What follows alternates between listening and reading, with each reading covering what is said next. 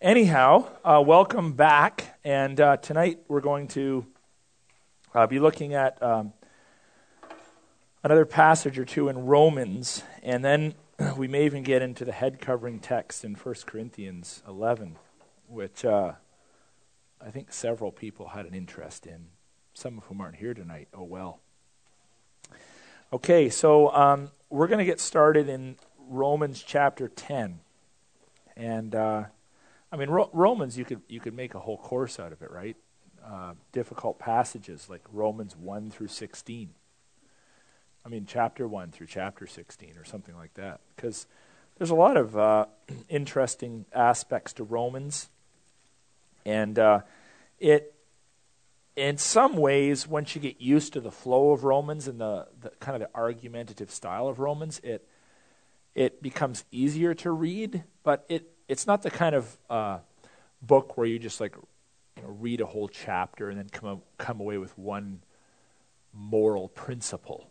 I mean, you're going to get a whole lot more. It's like opening a fire hydrant and trying to drink from it. So Romans, uh, Romans does require quite a high degree of reflection and um, at times intellectual rigor. Um, and uh, not not too much cross referencing. Romans usually does a pretty good job into speaking for itself, but it does raise a lot of theological questions, right? So this is why we're we're looking at this um, book tonight. Just hold on for a second. I want to grab some markers. I think they're back here.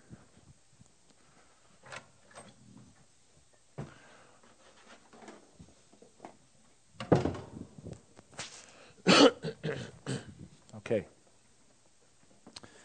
So, Romans chapter 10, uh, let's read the text, and then we'll cross reference it to Joel 2, which was also submitted.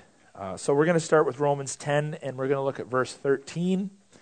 And there it says uh, in the English Standard Version, For everyone who calls in the name of the Lord will, will be saved.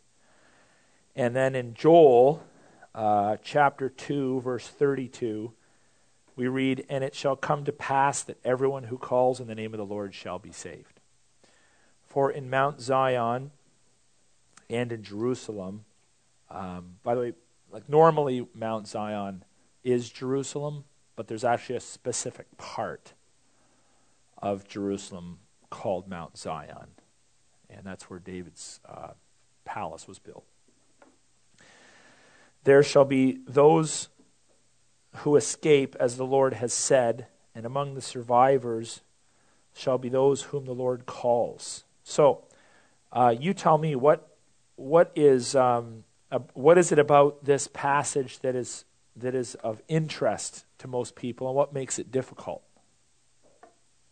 What do you think? What makes this passage appropriate for a course on difficult passages of the Bible?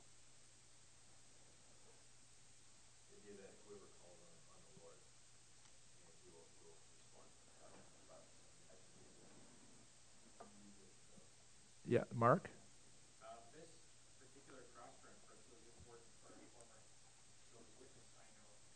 Okay.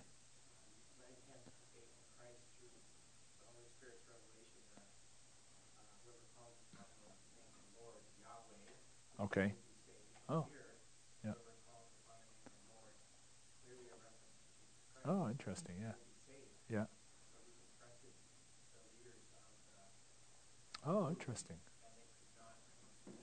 Okay, I hadn't heard that one before. So, the idea being that in uh, you know Joel two, we're talking about Yahweh, but God's revelation of Himself becomes more specific. We believe through Christ in the New Testament, and the fact that He's also referred to as the Lord in Romans, then uh, sort of buttresses the idea that uh, the Lord of the Old Testament is equivalent to the Christ of the New Testament.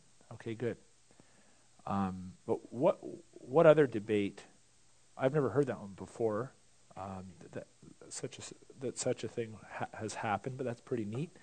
Um, wh- what else does this sort of give? Like, what other question does this raise? Okay, is that how easy it is? Okay, just add to that a little bit. You're moving in the right direction. James?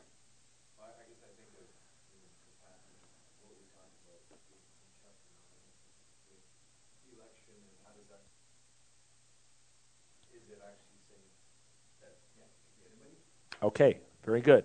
So it actually gives rise to a theological question. Uh, and the, the question could be framed in many ways, but let's just kind of put it this way. If God elects and God predestines, God is therefore sort of the initiator or the predeterminer, however you want to put it. Um, how do you reconcile that with this, these kinds of passages that, that appear to put the onus wholly on you? It's sort of like almost like an equal playing field kind of an approach. And uh, therefore, if you just kind of call on the Lord, you'll be saved. I mean, that's what the text says. So, really, the, the text, it's not that this text in and of itself is difficult to understand. There's not like complicated language in it or anything like that. But what makes this text an interesting text is how, how does this text fit with other texts in Scripture, which seem to put the onus all on God, and this text seems to put the onus on you. So it raises questions in the free will uh, predestination debates or the Calvin Arminian debate. And so really it's it's um, it's a theo- it just gives rise to a lot of theological uh, questions. So what we're going to do, as we often do, is we'll kind of explore the context a little bit more, uh, try to understand maybe the, the, logical flow and where this fits uh, in the broader uh, argument of Romans chapter 10. Um, so if you come back up, you don't have to go all the way back to the top of chapter 10, but if you come up to verse 5, um, let's just read some of this then. Uh, for Moses writes about the transgressions, uh, sorry, Moses writes about the righteousness that is based on the law, that the person who does the commandment shall live by them. But the righteousness based on faith says, uh, Do not say in your heart, Who will ascend to heaven? that is to bring Christ down, or who will descend into the abyss, that is to bring Christ up from the dead. But uh, what does it say? The word is near you, it's in your mouth, it's in your heart. That is the word of faith that we proclaim. Because if you confess with your mouth that Jesus is the Lord and believe um, in your heart that God raised him from the dead, you will be saved. So basically, just to sort of summarize that a little bit. Um, you don't have to search around too much for the gospel. It's been proclaimed, it's there, it's in front of you. Uh, but the condition is the if uh, that you got to you know buy into it. You got to confess it. You got to believe in it. And if you do, you'll be saved. And then it kind of tells a little bit more about uh, taking the like the belief idea, sort of balloon it out a little bit, tell you a little bit more about what that looks like. Verse ten. For with the heart one believes and is justified. And by the way, just to, just to be clear here, unlike the West in the culture we've been raised in, the word heart in the scriptures is more than an emotional word. It is it involve it can involve your will, um, your soul, your essence. It's not just like an emotional response. It can involve a measure of intellectual assent. So we just need to make that uh, make that comment because it's, it, is, it is not less than, but it is more than an emotional uh, response when we speak of giving your heart to the Lord or trusting Him with your heart. And with the mouth one confesses and is saved. For the scripture says, uh, Everyone who believes in Him will not be put to shame. For there's no distinction between Jew and Greek. I want you to pay careful attention to verse 12. This is very important. For there is no distinction between Jew and Greek. The same Lord is Lord of all, bestowing his riches on all who call on him. Then we have the verse we've read everyone who calls the name of the Lord will be saved. And let's then read through to verse 18. But how are they to call on him in whom they've not believed? And how are they to believe in him of whom they have never heard? And how are they to hear without someone preaching? So you see the logical sequence there. And how are they to preach unless they are sent? As it is written, How beautiful are the feet of those who preach the good news. But they have not all Uh, but they have not all obeyed the gospel. For Isaiah says, Lord, who, who has believed what he has heard from us? So faith comes from hearing, and hearing from the word of God. But I ask, have they not heard? Indeed, they have. For their voice has gone out to all the earth, and their words to the end of the world. We'll just pause there. Let me make some comments. If you look at verses uh, 14 to 18, you look at the sequence, okay? To call in order to call upon the Lord, you must believe. Okay? Now, next step. To believe, you must hear. Next step, to hear, somebody must preach. So that's the sequence. However, look at the text again. But here's what happens not all accept. Look at the text again. Faith, look at verse 17. So faith comes from hearing, hearing through the word of God. But I ask, have they not heard?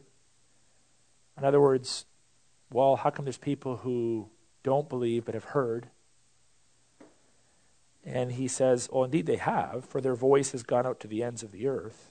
In other words, the gospel is being proclaimed um, globally, uh, at least not necessarily in the, in the modern sense of like every single country at the time, but it's crossed over the borders of Israel. Okay, think, keep in mind we're talking first century. For centuries, they saw themselves as God's chosen people, and more or less the message was confined to the borders of Israel or wherever the Jews happened to be, something ch- radically changes in the gospel. So now Gentiles, known as Greeks in the text, are hearing about Christ. So this is not to be read as, you know, at the time Romans 10 was written, like it was in North America, it was in Northern Europe, it was in Southern Africa. But the point being, like in fulfillment or in reference to um, Acts, events like Acts 2, where a whole bunch of ethnicities and languages are mentioned there in Acts 2 this gospel has, compared to what it had previously been limited to, gone global, right? Um, what, what's, what's the word they use when something uh, like an internet video or something goes, okay, viral? So the gospel sort of gone viral, right? And so the, the, Paul's like answering a question that his audience is asking. Okay, if this is the sequence, if the sequence is call, which is preceded by uh, belief, hearing, someone preaching. Why have all people not accepted it? Is it because they haven't heard it? He says, Indeed, they have. Their voice has gone out to all the earth, their words to the ends of the world. Again, not the ends of the world in the way that we think of it, but it's crossed over the borders of Palestine and it's like all over the place now. But he says, Not all accept. So, where does faith come from then? Well, it comes through the word of Christ. Look at verse 19. But I asked, Did Israel not understand? First, Moses says, I will make you jealous of those who are not a nation. Uh, with a foolish nation, I will make you angry. Then Isaiah is so bold as to say, I have been found by those who did not seek me. I have shown myself to those who did not ask for me. But of Israel, he says, All day long I have held up my hands to a disobedient and contrary people. Now, um, here, here's what I want to take you back to and just uh, focus your attention on in the text. And the, and the question I want us to sort of be thinking about for a moment is um, not so much, just for a moment, not so much how does this reconcile with the predestination text, but I want to ask you this very simple question. What is the purpose, the, the most basic purpose of verse 13 in Romans chapter 10? What is the most basic purpose of it? Rather than just giving us a fact, what's the most basic purpose of it? I would suggest to you that the most basic purpose of this verse is found in the previous verse, verse 12. Verse 12 says, For there is no distinction between Jew and Greek. The same Lord is Lord of all, bestowing his riches on all who call on him. So it seems to me that the way verse 13 is functioning in the text is, in fact, not to be contradictory to election doctrines or predestination doctrines. The writer probably doesn't have that at the forefront of his mind, but he's communicating to potential Jewish readers this radical new idea that the gospel is no longer limited to Israel. So when he says all who call, he's not meaning to say it's all about you. You just make the decision, it's on you, and therefore I'm contradicting, you know, my election doctrine or predestination doctrine. He's trying to communicate this very basic and frankly at the time radical idea. All means both Jew and Greek now have the opportunity to call upon the name of the Lord. So this is not every Jew without distinction, every Greek without distinction, everybody on equal playing field. Like everybody gets 10 minutes with the Holy Spirit under the conviction of the Spirit, and they, you know, God is fair as he squares. He's not getting into that stuff here. He's just trying to make the point that the gospel is now available to both Jew and Gentile. Not everybody necessarily without distinction, but both Greek and Gentile now have access to the gospel. Now, I think that's the purpose of the 13th verse. But if we wanted to then set aside the immediate purpose of the verse and go back and ask the question, but does this in any way, shape, or form fly in the face of predestination doctrines or election doctrines? I would say the second from last verse we just read today answers that question quite clearly. So let's go back there. I think it's the second from last. Yeah, verse 20 even of Israel, who for a period of time more or less were the sole recipients of God's quote unquote gospel. We'll just use New Testament language to refer to his revelation of himself in the Old Testament. Good news. He says, I have been found by those who did not seek me. And he's quoting here from who?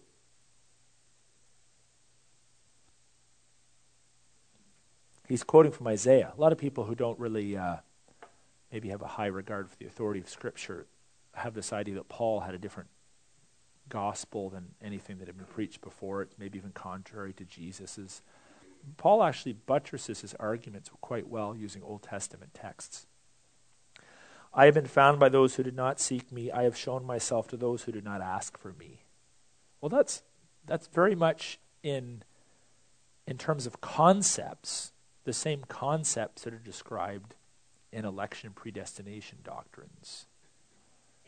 So, as we look at this text, I actually see nothing in it that suggests, uh, number one, that this text is meant to mean uh, it's all on you, it's just your choice, your decision. In fact, I think verse 20 says the exact opposite. But that aside, the second comment I want to reinforce is I don't think the purpose of the text is to say it's on you or this is a different aspect of election. It's he, the all, all who call, means you don't just have to be of the physical line of Abraham now, but you can be of the physical line or the you know, physical line of anybody. You can be a Gentile, a non-Jew, and call upon the name of the Lord and be saved. So here's a classic example of where we have to be careful not to ask the wrong question of the text we're looking at. And yet, but if we just read this text by itself, I totally get why you would ask the question you've asked. But it's not actually the purpose of this text to raise that issue. Uh, it might be the purpose in part of verse 20, but it's not actually the purpose of this verse to raise that issue. It's the purpose to underscore the exclusive, or sorry, the inclusivity of the gospel going out to people of all languages and tribes and backgrounds. So it is the Lord's work then that in fact allows for true healing, is it not? If you read verse 20, is it not the Lord's work, whatever you want to call it, that I mean, if you want to focus in on predestination, fine, or election, fine, or just grace. But it's the Lord's work that allows for true hearing. So even the ability to respond to the call, one might say, is gifted to us by, by God. Okay? Now, I, I want to give you another diagram in a minute, but like, have you heard me and does that make sense? Or do you have any other questions or comments you might want to make of this text? Ken. Yeah, I'm, I'm reading through the English Standard too, and when Paul says in Isaiah, he says, I have been found by those who did not seek me, I have shown myself to those who did not ask for me. Mm-hmm. Quoting Isaiah 65, 1 and 2. Okay. If you read Isaiah 65, 1 and 2, it reads a little bit differently. Like in- to be sought by those who did not ask for me. I was ready to be found by those who did not seek me. Okay, so um, basically, you just asked a question. Would typically be answered in an entire semester seminary course on, and um, I suppose I could I do address that in our Bible interpretation course. The short answer, and it's the problem is the short answer is going to sound like a weird answer. Okay, the long answer makes sense of this stuff, but the short answer sounds weird. But you're just going to have to live with it for now. And that is that if you look at any of the Old Testament quotes that are found in the New Testament, and you do what you just did, good student, gold star, well done, you look back at the text from which they came. Okay, yeah. Almost all of them are what we would call out of context or rewritten. Okay, almost all of them, in fact.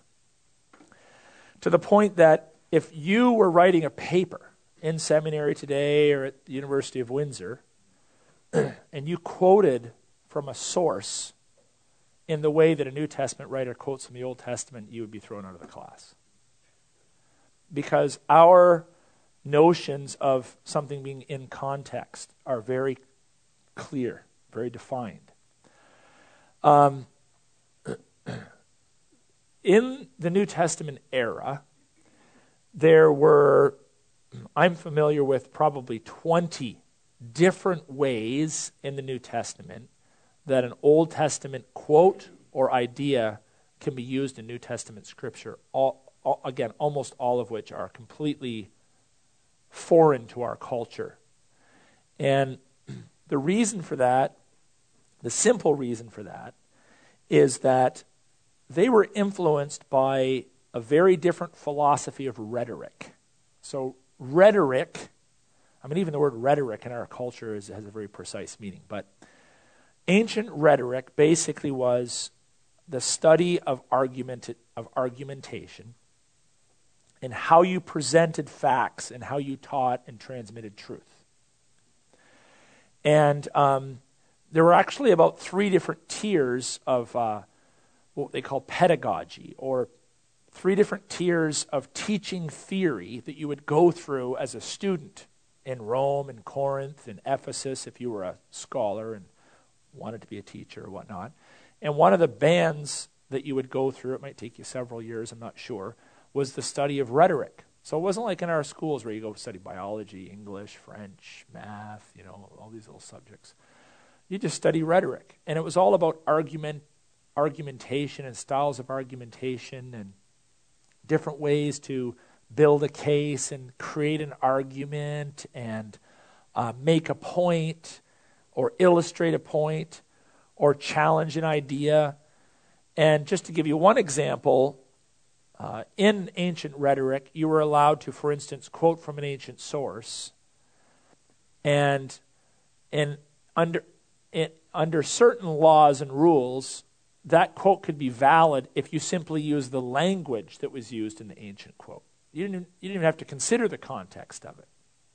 So, the study of the old, te- the use of the Old Testament and the New Testament does require a fair bit of teaching on ancient uh, rhetoric, how they were allowed to use quotes, how they were allowed to rework quotes, um, in the New Testament. And so here we don't have a one for one in the way that we would think it would be appropriate, but it was suitable to Paul. Like it was, it was allowable, it was within the boundaries of rhetorical principles at the time to use Isaiah's quote to build his argument that way. He would have known that, and so would his readers. I would say if you have an interest in this and you want the finest example of this in the New Testament, you should really thoroughly study the book of Hebrews. The book of Hebrews, many people believe, is written by somebody who was probably like a, what we would call a PhD level in ancient rhetoric. His argumentative forms and styles are actually really fascinating, even if, you, even if you weren't a Christian and you just wanted to study a really cool piece of literature that demonstrates first century rhetorical style. Hebrews is just incredible. And I've had the opportunity to, teach line by line through Hebrews several times. And it just fascinates me every time I do that. Um, I mean, there's a lot there you forget more than you remember, of course, but the way he, he uses Old Testament scripture, uh, again, just our, our Western philosophy seems totally out of context, but as you as you read it and reread it, you start to get a feel for his argumentation. It's sort of like, okay, yeah, I, this makes sense. I mean, I got to kind of readjust my worldview a little bit here and my perceptions of how this all works. But um, that's what's going on in the text. And you're going to find that time and time again. It's probably helpful for us just to even have this brief conversation about it tonight because atheists and people like to challenge your faith will ask you questions like that. So even if you can't always like answer why is this specific quote being used this way when it's an original context, that's not really what it meant. Um, at least you can say, hey, you know, there's some sort of rhetorical thing going on here that was permissible in the ancient world that has just been lost to us. We just don't argue that way anymore. Um, our argumentative forms, by the way, are far more recent creations. I sort of referenced this on su- Sunday, maybe, or a couple Sundays back. Um, we have no idea how much we've been influenced by the rationalism of the Enlightenment. It's just unbelievable. I did a degree, um, I did an advanced degree on preaching theory several years ago, and I chose to write my uh, my thesis on um, the how how evangelicals have used propositional language in sermons sometimes to preach texts that aren't propositional in nature because we just think that's the right thing to do. Like you take a narrative, you got to turn it into a proposition. And if you can turn it into a proposition, it must be more true, right? Because we tend to express doctrine in propositions.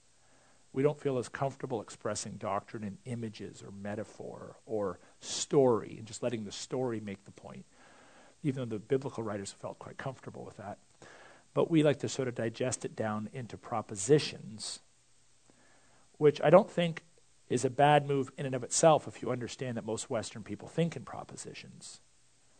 But uh, what I would maybe, what I was reacting to in my thesis is the modern evangelical notion that something is more true if it's propositional than if it's non propositional. And and if if you can distill a, you know, you could let me just give you an example of this if this isn't clear. If we went to the book of Genesis and we just read about uh, Joseph and all the chapters on Joseph, and we're like, okay, Joseph was raised by Jacob and he had the fancy coat and his brothers didn't like him and um, you know they sold him to their cousins, and they took him down to Egypt, and on and on and on. You start moving through the passage. Very rarely in the passage does the writer say, Hey, everybody, this is what this means. You should be nice to your brothers. Proposition. Um, you shouldn't uh, attack God's choice servants, which would be a proposition. It doesn't, doesn't say anything about that. It just tells the story. And you kind of get it. Like you, you're left with an impression, like you know what the account is intending to communicate, but a preacher doesn't need to necessarily get up and say, okay, just in case you're all stupid and you don't understand the story, this is what this means. I'm going to give you three propositional points to tell you what this means, right? The, the narrative just stands on its own two feet and accomplishes what God wants it to accomplish as a narrative. Just like we sing songs, which are largely non propositional, and they just wash over us and they do something in us, they serve a purpose to draw our attention to God and to exalt God. But I don't need to get up after and say, okay, we just sang three songs. Let me give you three lessons we can learn from each one. Otherwise, they're not valuable to us. Okay? Following me?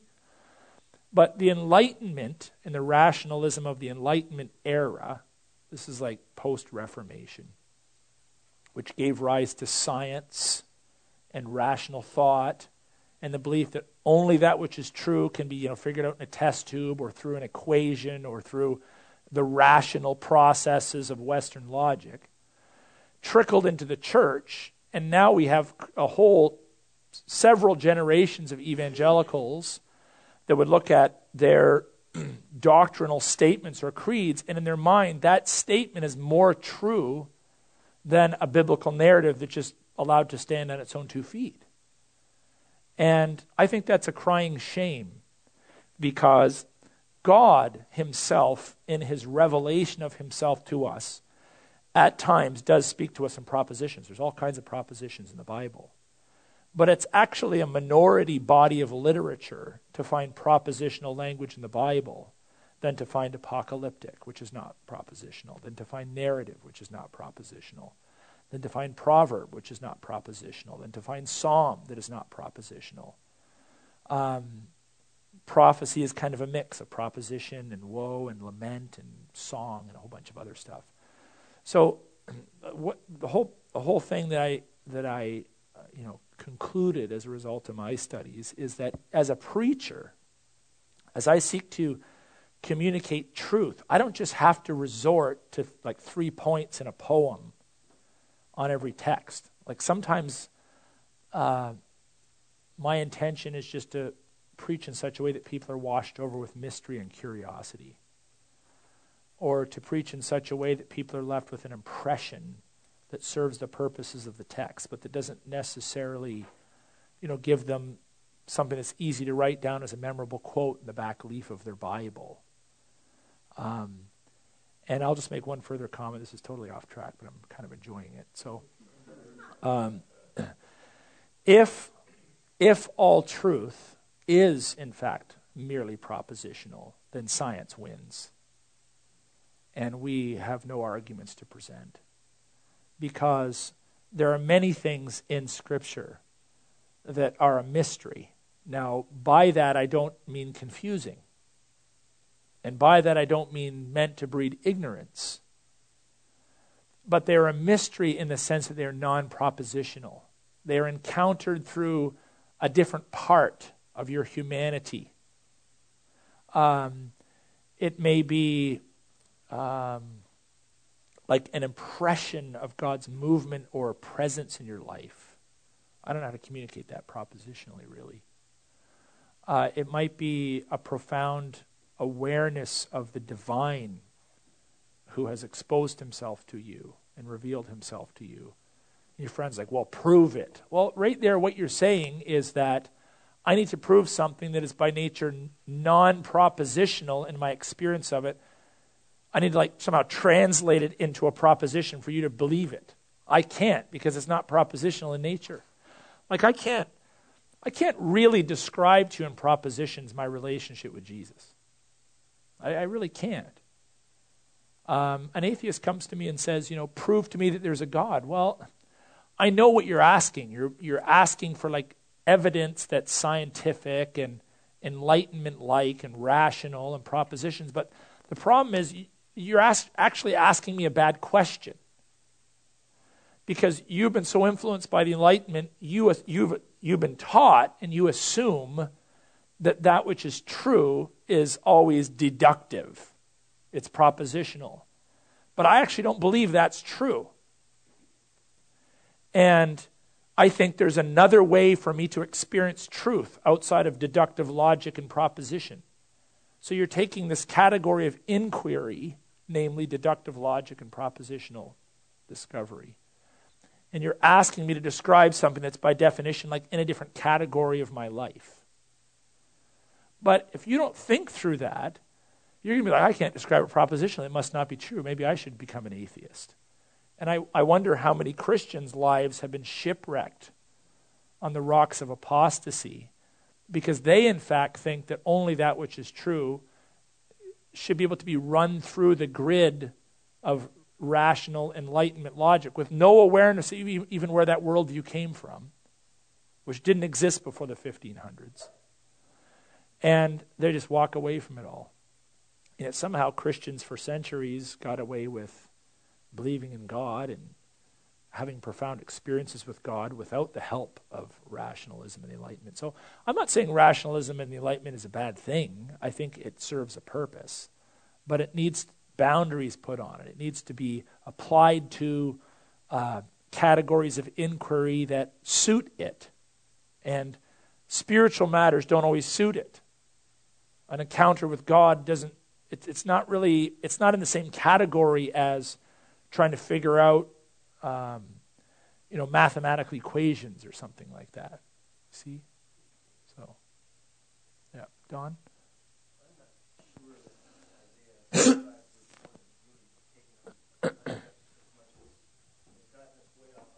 yeah.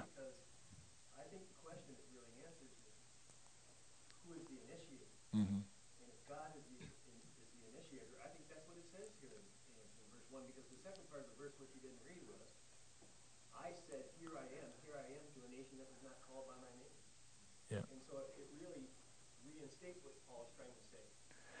Oh, yeah.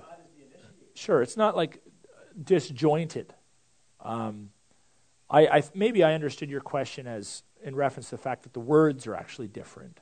Like there's a, a bit of a rewording going on, even though on a conceptual level, yeah, there's a conceptual tie in between Isaiah and Romans, but some of the words are actually a little bit different.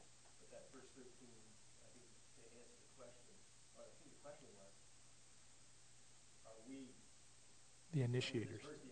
Yeah. Mm-hmm. Yeah. Yeah. Well, you know, here's what I find. Let me just put this up here.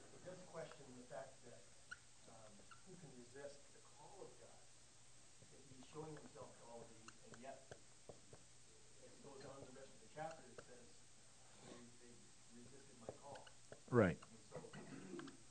Yeah. Um, Calvinists typically talk about irresistible grace.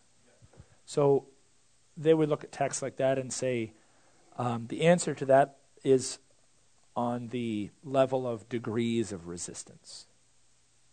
So let's say, not to be blasphemous, but I'm the Holy Spirit and Steve in front of me is a reprobate, total pagan, dirtbag, loser, spiritual rebel, right? Um, okay, so if I'm like, let's say, eight feet back, and my call is uh, a ge- kind of a general call hey, I exist, Steve. Okay? And maybe on that level, he can resist it, you know, because all humanity on a certain level is, is aware of the presence of God if they just open their eyes. Maybe um, I step a little closer. I allow suffering in Steve's life, and I'm supposed to try to shake him up a little bit, right? And one could say that's a maybe a little bit more of a personal call. But the most forceful kind of call is okay, now that I come upon him in power, I convict him of his sin, I expose him to the gospel. A Calvinist would say that act is irresistible.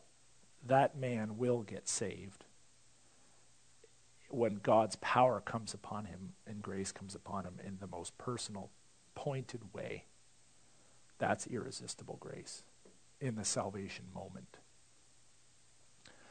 But there's a there's different ways that God works with people, right?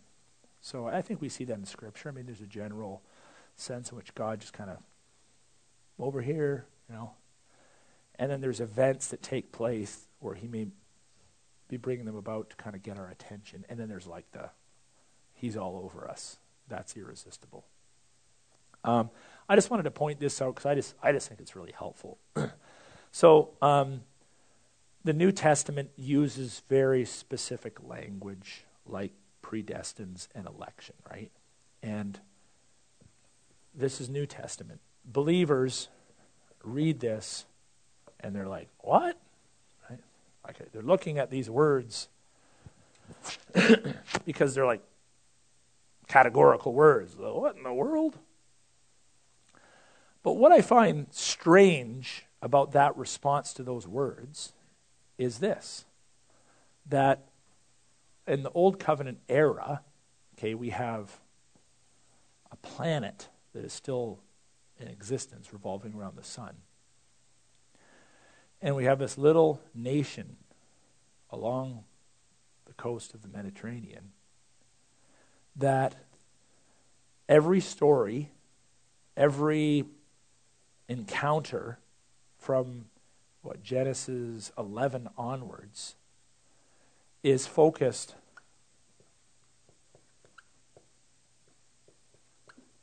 exclu- not only ex- almost exclu- I'll put almost, okay, almost exclusively on them as recipients of God's grace and goodness and blessings and salvation. And everybody else in this category is damned.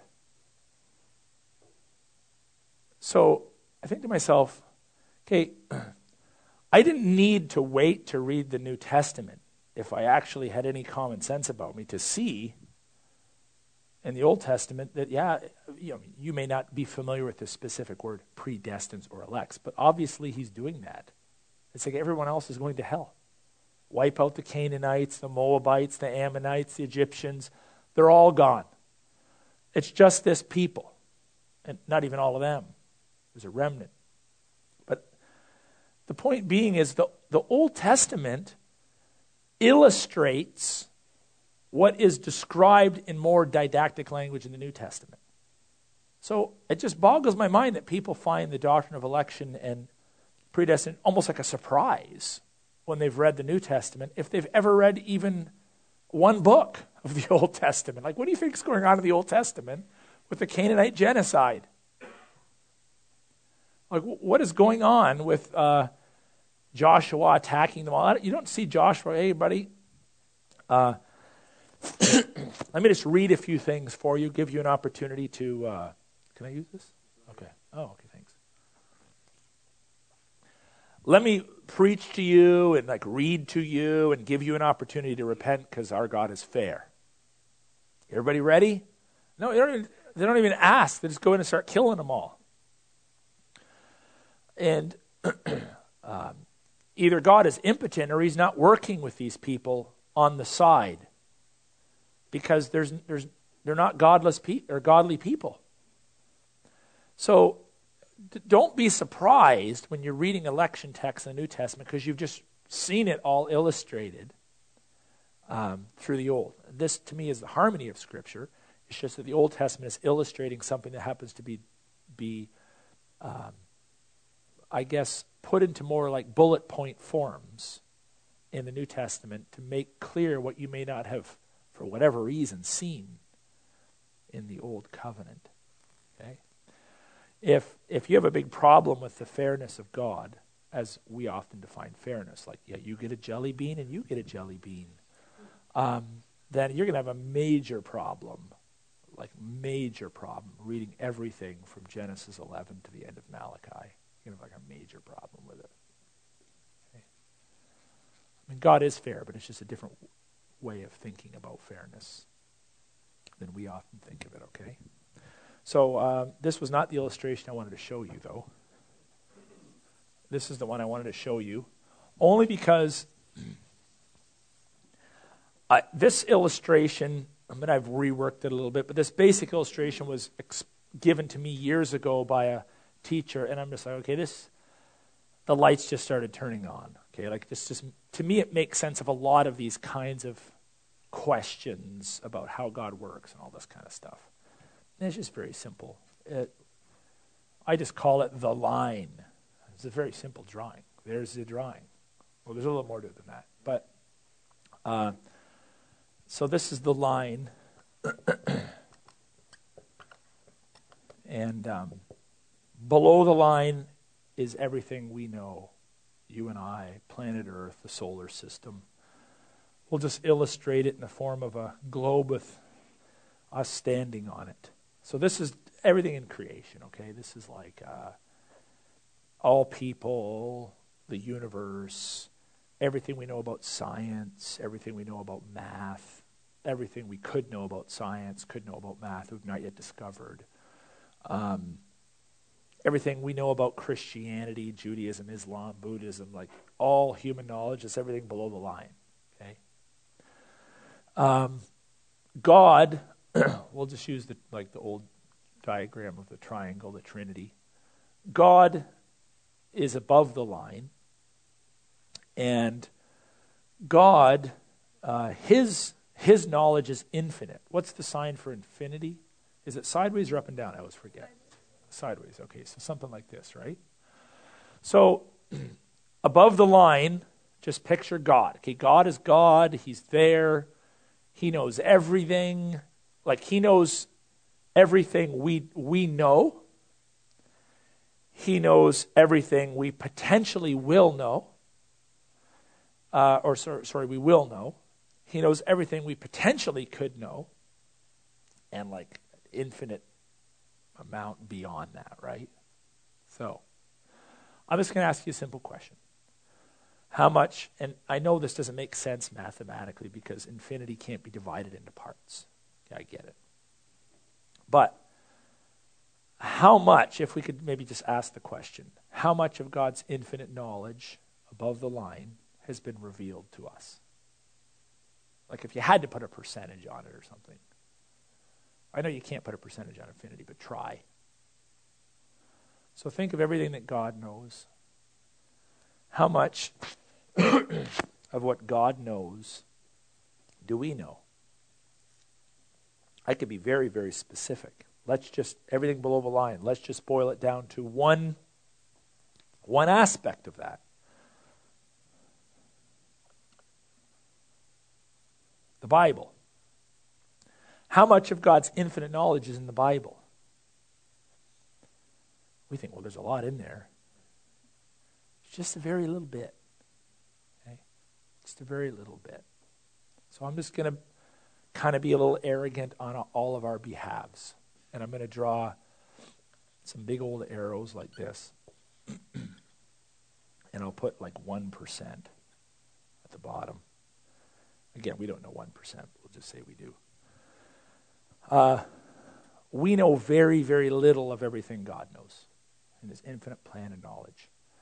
Well, within that 1% and within the Bible, we are told things like God elects, God predestines. All of a sudden, we're like, we want to know everything else connected to it. Like, we want access to your infinite knowledge why, when, where, who, why would you do it? Why do you do it? Who are the elect? Who are the predestined? Uh, we want you to connect all the dots for us. We're not into mystery. We want it all figured out. Put it in par- propositions for us. Like, make it all make sense. And this is how a lot of people respond to biblical revelation. It's like we are not content with what we have we want to ask like a hundred thousand other spin-off questions. The God's just like, no, you're not. You're not getting it. See?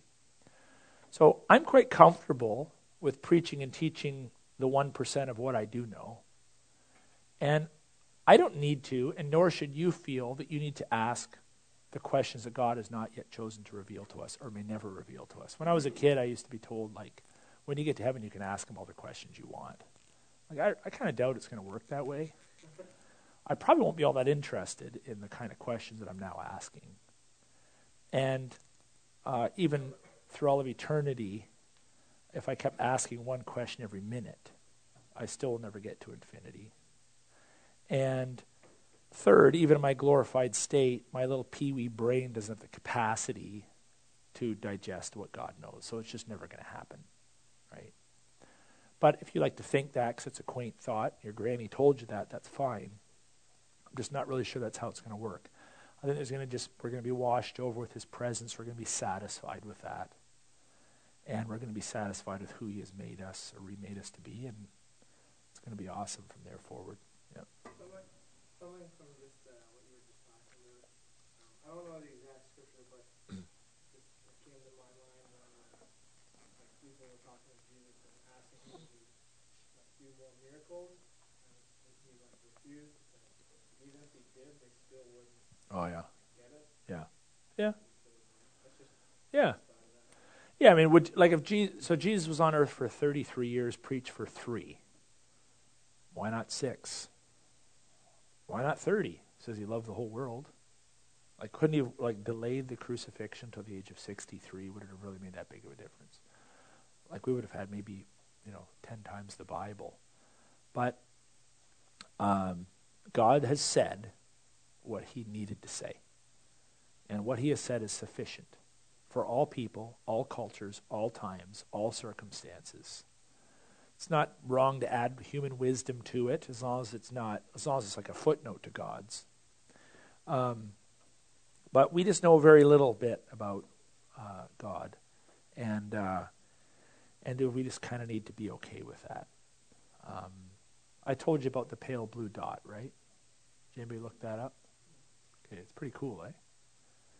We're just little, a little. T- it's it's tiny is not even the right word for it. Like we're just a little, little tiny little, itsy bitsy thing in space, and uh, somehow God loves us and has communicated a body of knowledge to us. So I just read in my Bible that God elects, God predestines. It makes me really curious how that all works, and I I can do my best to sort through the text. But sometimes I'm just going to hit a dead end street. And it's like, eh, that's all the information you're going to get. Just need to be okay with it. Okay? So, a related topic then, which I hopefully this line will help us with, is Romans 11.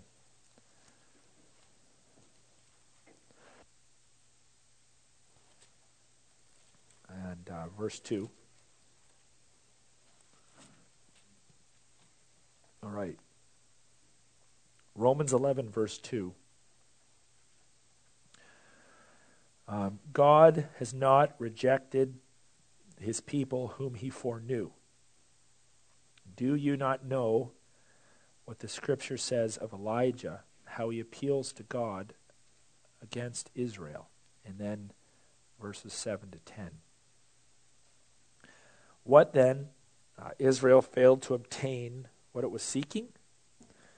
The elect obtained it, but the rest were hardened. As it is written, God gave them a spirit of stupor, eyes that would not see and ears that would not hear, down to this very day. And David says, uh, Let their table become a snare and a trap, a stumbling block and a retribution for them. Let their eyes be darkened so that they cannot see, and bend their backs forever. So the question that was submitted by the student was um, Is this talking about the foreknowledge of Israel? And uh, does this doctrine support election? And how does this apply to Gentiles? So the simple answer is yes. Uh, it does. I mean, the, the, the, the, language of the text is speaking of Israel. And um, uh, God's foreknowledge of Israel is in mind here and is the basis, in fact, in the context for why God has not rejected them totally. And Paul, as a Jew, uses himself as an example of the fact clearly God has not rejected Israel totally because here I am, right? I'm a Jew and I believe in Jesus. So God has not rejected us totally, or the Jews totally. But the context also helps to see that foreknowledge is not uh, merely knowing them in advance.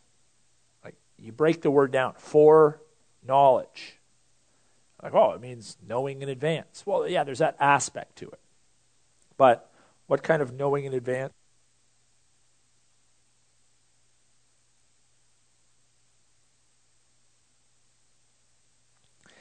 Um, real quick, sometimes when we read English words, and I'm sure this is the case in I mean, you speak Spanish, probably the same in Spanish and other languages.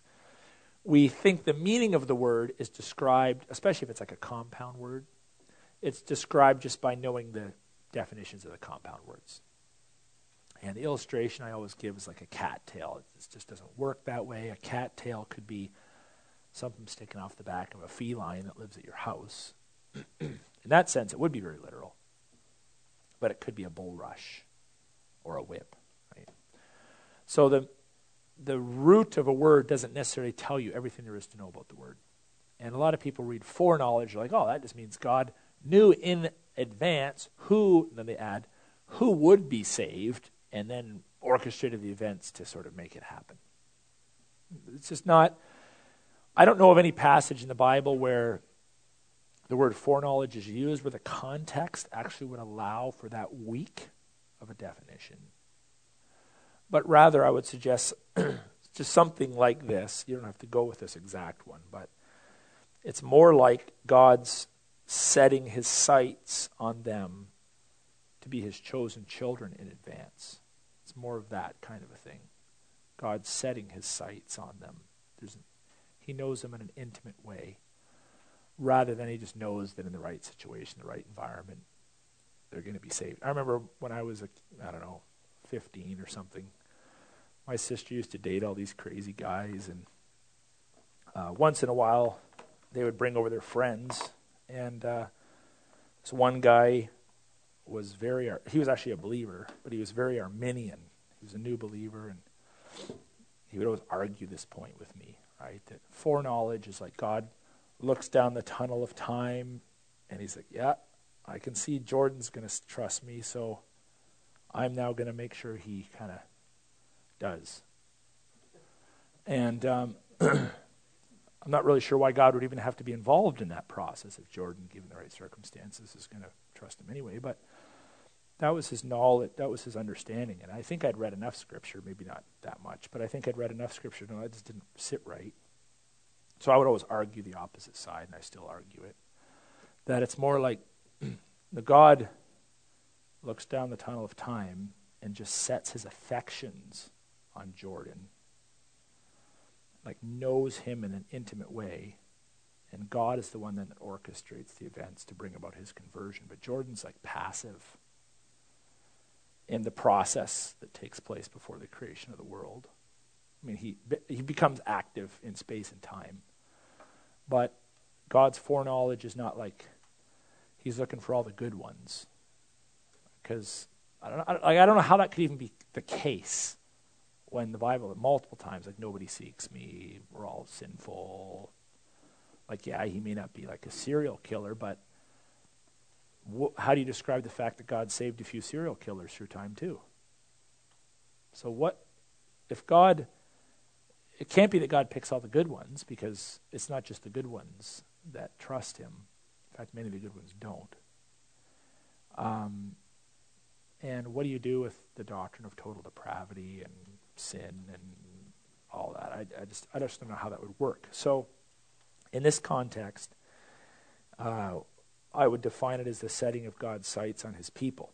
So even within Israel, less people think or thought that they were like automatically part of the elect because they were Jews. Kind of like a lot of Christians today. They're out, let's defend Israel. They're all God's chosen people. No, they're not.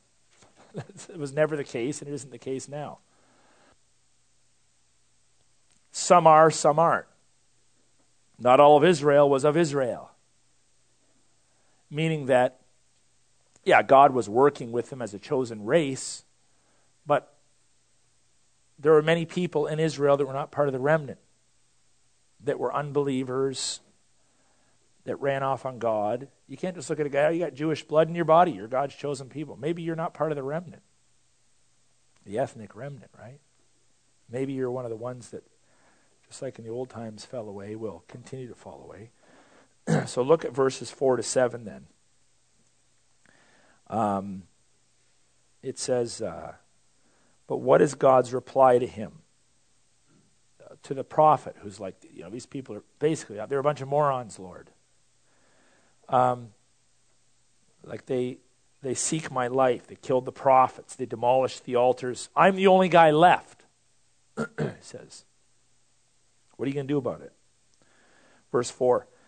But what is God's reply to him? Here's God's reply I have kept for myself 7,000 men who have not bowed the knee to Baal. So too, okay, this is Old Testament, so too at the present time there is a remnant chosen by grace. He's still speaking about Israel. But if it is by grace, it's no longer on the basis of works, otherwise, grace would no longer be grace. So it's not even like the good guys necessarily. I mean, in some ways it is. It's the guys who have bowed to Baal, but at the same time, it's, on, it's grace.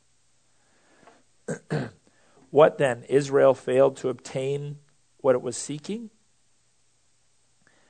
And there's sort of like the rhetorical, uh, well, no, not really, but yeah, kind of because the elect obtained it, but the rest were hardened. As it was written, God gave a spirit of stupor, eyes that could, would not see and ears that would not hear down to this very day. And then he quotes David, let their table become a snare and a trap, a stumbling block, a retribution, and so forth. Um, so as we're looking at this text then, uh, is it speaking about the foreknowledge of Israel? Yes. Does it support the doctrine of Israel? Yeah, I think so because God's in the process of choosing and dealing with a remnant, not all. And so this idea then reflects the essence. This is just an aside. It's not brought up immediately in this text, but this idea reflects the essence of God's choice of the Gentiles too. So when you ask the question, does it apply to the Gentiles? I say I would say yes. It, God's dealings with Israel are actually a lot like God's dealings with the Gentiles, and that there's a remnant among them that he chooses to work with by grace, not by works. So even if you're the elect, like you can't pat yourself on the back, right? You like you get like to take zero credit for it.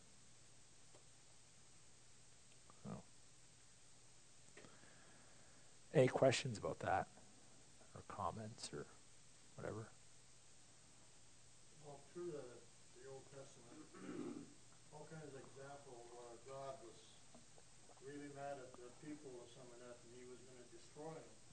And one time Moses came along and said, well, you know, you can't destroy everybody, you know, you give them, you know, Yeah. uh, make, give them a chance to uh, Yeah. repent and things of that, and he changed his mind. Yeah. And, it, and there's all kinds of accounts in the Bible, uh, the Old Testament, that God did that, Yeah. you know, with Lot there, and Mm-hmm. so. Like, okay, so that's you've made a true statement. So, like, like, are you asking me a question or? No, but I'm, I'm saying that, you know, through the history of the Old Testament and some of that, it's been that God, when he got mad at some of that, he was gonna destroy mm-hmm. everybody. And then Yeah. somebody interceded and he said, okay, yeah, you know, Yes, we have a we have a, a picture of God who's working within the confines and restraints of space and time and decisions and the sequence of events and whatnot. And many times, just like when God is referred to like a hen, um, the way we would understand those texts is sometimes God uses man-like language and applies those characteristics to God. But we, we would not we would not be able to truly affirm the total sovereignty of God and say that's in the most literal way how it works. That God didn't literally change his mind. God knew that people would cry out to him and that he would respond to them. And the events came about in such a way that that happened. I don't know how else we could explain it otherwise. Um, so, um, yeah, we have God portrayed in the text as changing his mind. I mean, some people think that means the future is. I mean, I don't know if you know this, but there there are several people alive and well on planet Earth today who would still call themselves evangelicals that teach actively and vigorously that God does not know the future, that the future is not open to God, or a slightly softened version of that, that God chooses not to know the future. And the label for that is open God theism. A man by the name of Gregory Boyd in Minnesota is a big advocate of that. And uh, his proof texts would be like the ones you've referenced. And I would just say, okay, no, I would say there's other plausible explanations to that. God adopts human language, allows it to be applied to himself, one of which is lineal thinking, decision making. Um, I mean, it does communicate to us God answers prayer and all that kind of thing, too. But uh, we can't use texts like that to somehow violate uh, the, the clarity of Scripture in terms of the pure knowledge of God from beginning to end and how everything's going to happen from beginning to end. Yeah. Could it just be that, you know, God wanted to have us understand how good He is and He's trying to teach us a lesson I think so. for us to appreciate hmm there's compassion, there's Yes. there's care. hmm He's not a, you know, a cut and dry God. Yep. In a sense. Yeah, I think on a devotional level, like the level of like the takeaways, that would be a good one. Another would be, you know, do pray to God, do express your concerns to God. You know, you can sort of, uh, um, the people of God can sort of move God along through their prayers for healing or deliverance or that kind of thing. at all in Right. Yeah. But just for our humanity's uh, understanding Yes. we can't take it all in yet. Yes. You can just us along and Yeah. us believe so that we can be stronger in our Yeah, of course. Yeah, I have no problem with that. I, I not only do I have no problem with it, I, I would affirm that wholeheartedly. Yeah. Yeah. Okay, well, let's uh, take our break. And uh, tonight, man, we just really, you just oh, really outdid yourselves. Last night we had like the 10, 10 Timbits to share. I felt like we're at like the feeding of the 5,000 or something. but you were so gracious, there was like three left or something. Right? But tonight we got a lot of food back there, so enjoy. Okay. All right. Um, we're going to look at one more passage in Romans 11. It relates to branches and vine, or branches being grafted and whatnot. It's verses 19 to 22. I'll read it for you. then you will say, Branches were broken off so that I might be grafted in. That is true. They were broken off because of their unbelief, but you stand through faith. So do not become proud, but stand in awe. I actually underline that in my Bible. I think that's important. For if God did not spare the natural branches, neither will he spare you. Note that the kindness and severity of God, severity towards those who have fallen, but God's kindness to you, provided you continue in his kindness. Otherwise, you too will be cut off. So, um, the question is what, what does Paul mean when he talks about severity towards those who have fallen? And I'll just answer that one. That would be the wrath of God and the judgment of God. Either in the form of an immediate wrath that God would dispense to a believer just to sort of bring them back in line, or more like the damnable kind of God's wrath, where he might dispense to a body of people who have, you know, generationally or whatnot, rejected him, like with the Jews. And then verse the next question is, and uh, how are we to continue in his kindness, and what does it mean to be cut off from the branch? So, verse 17 then, uh, the broken branches are intended to be understood as um, the Jews who have rejected God through their transgressions. And so, if if you picture, you know, God is like a tree, and you're sort of connected to Him, sorry, the relationship's done; they're broken off. But interestingly, um, he he speaks of the Gentiles being grafted in. There's, it's like it's not quite as natural as the original branches because we know that God's original design was to bring the descendants of Abraham to faith. And he's working with them. So they're more like the original true branches. But we get to participate in life with God by being grafted in.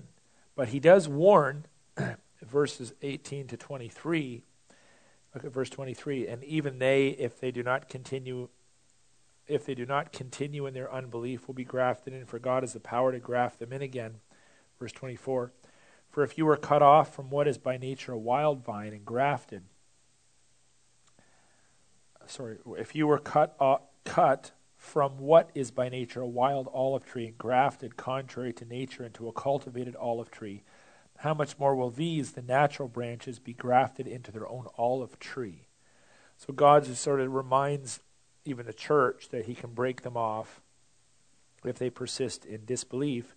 But there is this sense uh, in the text that God is going to graft them back in. And I mean, by itself, this text doesn't tell you a lot, but if you kind of take it into consideration with the rest of Scripture, I, I believe there's evidence in the Scripture for a, a, a grafting back in of Israel uh, in the future, the eschatological realm, uh, when they, um, you know, during the, well, I believe would be the tribulation period when God would, would bring uh, a great number of Jews back to himself. So, image is a tree, the Jews are connected to it. They transgress, they're snapped off. The wild olive branches that the Gentiles are grafted in, we participate in it. But he's like, yeah, but I could snap you off too if you continue in disbelief. But in the future, I'm going to graft back in my true branches. So then the question in the center is how are we to continue in his kindness? Well, this is not like a, uh, this is not to be understood as like um, being afraid of losing God's favor because of a minor mess up, but it's about continuing in transgressions and disbelief like the Jews did. So you don't need to concern yourself with one off sins any more than God was apt to like chastise his people en masse for one off sins. But when they continued in unbelief, when like, generationally they they started to be marked by anything other than godliness, yeah, God's like, okay, we've got a big problem here. So that's the kind of disbelief we need to concern ourselves with in terms of being uh, removed from the true vine or the true tree. Now, the final passage you're going to look at tonight is one that I think several have been looking forward to. It's 1 Corinthians 11, 2 to 10.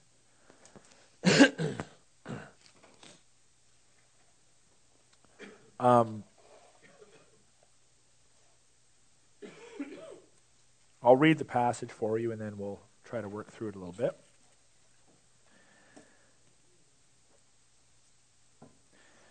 Now I commend you because you remember me in everything and maintain their traditions, even as I delivered them to you.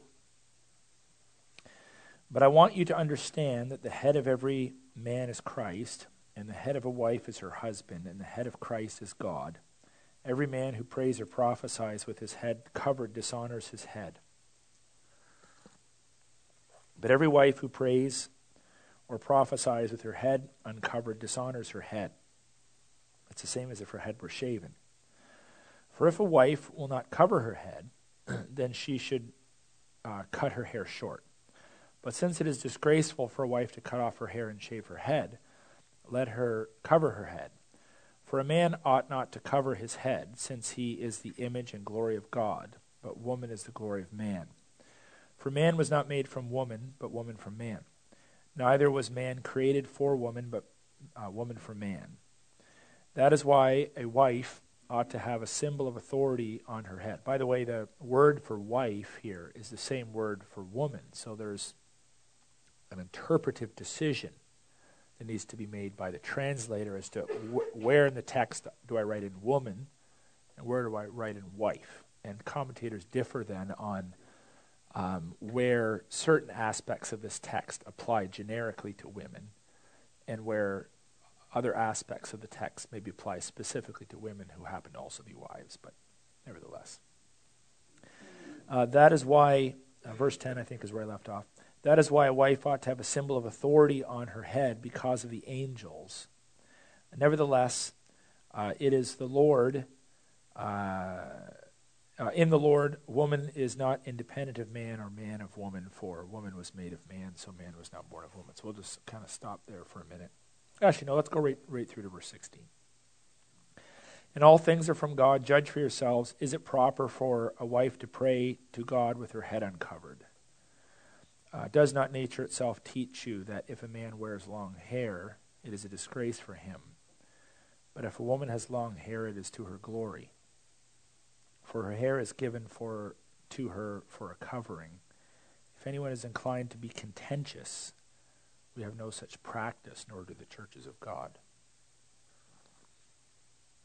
Uh, we're out of time. We're going to wind up now. okay. So, um, let me just make a preliminary comment, like a pastoral kind of comment, and say that um, obviously uh, we have people in this room, myself included, that come from traditions that are other than what is normally practiced in this church. Um, meaning that some of us come from traditions where women did cover their heads. In fact, I'm just curious, could you put up your hand? I'll put my hand up. How many of you come from churches where, okay. And these are different kinds of churches, by the way. So we have apostolic, brethren. What, what was yours? What would yours be called, Quidita? Church of God. Um, would they cover their heads? Uh, no, no, before yet. Before, Oh, okay. Okay. So, and for others, it's like, I, have never seen that. I think it's weird, right? So, um, I, this issue is, I mean, I know you and you know me. This is not about, this is not an authority of Scripture issue. This is not like we don't, we don't like 1 Corinthians 11. Or we're just like conveniently bypassing it. Um, it is it does genuinely boil down to a question of uh, how is the principle, which in fact um, most evangelicals agree across the board what the principle of the text is. They just don't agree on the, prac- the practical application of it as to whether it's the practical application of the principle is transculture, transcultural, or limited to a particular culture. And that really is what it boils down to. So you don't you don't want to say to someone who practices this like you're out of date. And nor do you want to say to someone that doesn't practice it, well, you obviously don't believe in the authority of Scripture, because uh, that's just simply not true. Um, if the Scripture tells our women to cover their heads, they better go get a veil now, right? Because that's what if that's what the text says, that's what the text says. So let's let's work through it and try to understand then what what might be going on here. So we're going to start kind of go through it a little bit sequentially. So verse 3, we have the sequence of headship lined up. Um, now notice just before that there's this debatable term maintain their traditions. How much of what Paul said to the church was more like the traditions and how much was of it was directly from God? Now, if you say, well, everything Paul said was directly from God, well, you're going to find out otherwise when I preach 1 Corinthians 7 on Sunday, because Paul specifically says in the text, um, now, this is not I, but the Lord, which implies maybe some of the material he just gave before that was more like his opinion on like celibacy and that kind of thing, right? He was promoting celibacy, but he's it's kind of my opinion on it. But this is from the Lord. So there's some debates there. You look at that word. You look at uh, verse 16. I don't have such prac, depending on how you interpret. If anyone is inclined to be contentious about what he's just said, we have no such practice, nor do the churches of God, meaning that he might be saying there's actually no universal consensus on this in the early church. I'm just telling you what I think needs to be practiced here. And um, also in verse 13, when it says, judge for yourselves, is it proper? There's at least three references in the text that may, or admittedly may not, but may be meant to communicate that I'm telling you this, but it's sort of a matter of conscience for you to respond to it. Okay? So that we just need to kind of note that in the text that that's a possibility. But when you come to verse 3, it seems fairly clear because he's sort of uh, representing to them uh, Genesis, uh, the, the, the language and hierarchy that's promoted in Genesis, that this is more like transcultural stuff. So I want you to understand that the head of every man is Christ. that doesn't vary from culture to culture. The head of a wife is her husband. That doesn't vary from culture to culture. The head of Christ is God. That doesn't vary from culture to culture. If the middle phrase, the head of every woman is her husband, is cultural, it'd be kind of weird that it would be surrounded on both sides by something that is not cultural. It's theological. So I, I think it's hard to interpret the middle phrase as anything other than theological as well, especially because it's from Genesis. It's like transcultural. It's not about Corinth or Asia or Ephesus or Palestine or Northern Africa or whatever. It's it's just kind of back to like the creation event itself. Now, I will say that some have tried to take the word headship here, the word head, and suggest that this Greek word kephale means source, to soften the word. And for for quite a while, it was popular for um, egalitarians who didn't believe that there were differences between the genders in terms of hierarchy to say, well, no, the word means source, like meaning that um, uh, you know the source of every man is Christ. The source of a wife is her husband. The, the source of Christ is God. But um, linguistical research has pretty much ruled that out. That it doesn't mean source; it means head. Okay. Um, verse 4, we get into the head covering component. So well, I just want to share with you some, some uh, research that we have at our disposal that may, may suggest that the application of headship, the way that's expressed in the church, um, may allow for some varied approaches because it seems there were some things taking place in Corinth that gave rise to this stuff. So if you're just like a if you're just a, a new Christian and you're starting to read in Genesis and you're reading through the Bible from one end to the other, and let's say you didn't have this specific teaching, I don't think it would cross your mind that the way for a woman to express headship would be to do with the length of hair. I don't think, unless your culture told you otherwise, that you would say, well, a guy with long hair is somehow contrary to nature. I don't think that you would say, oh, if a man prays with his head covered, that uh, you know it's somehow a damnable act, um, especially when the Old Testament guys were praying with their heads covered. Um, so Paul's arguments, it would appear, are less like intuitive, like everybody should know this, and there's probably something going on in Corinth that gave rise to these teachings, and I'm going to share some things with you that I think make that clear.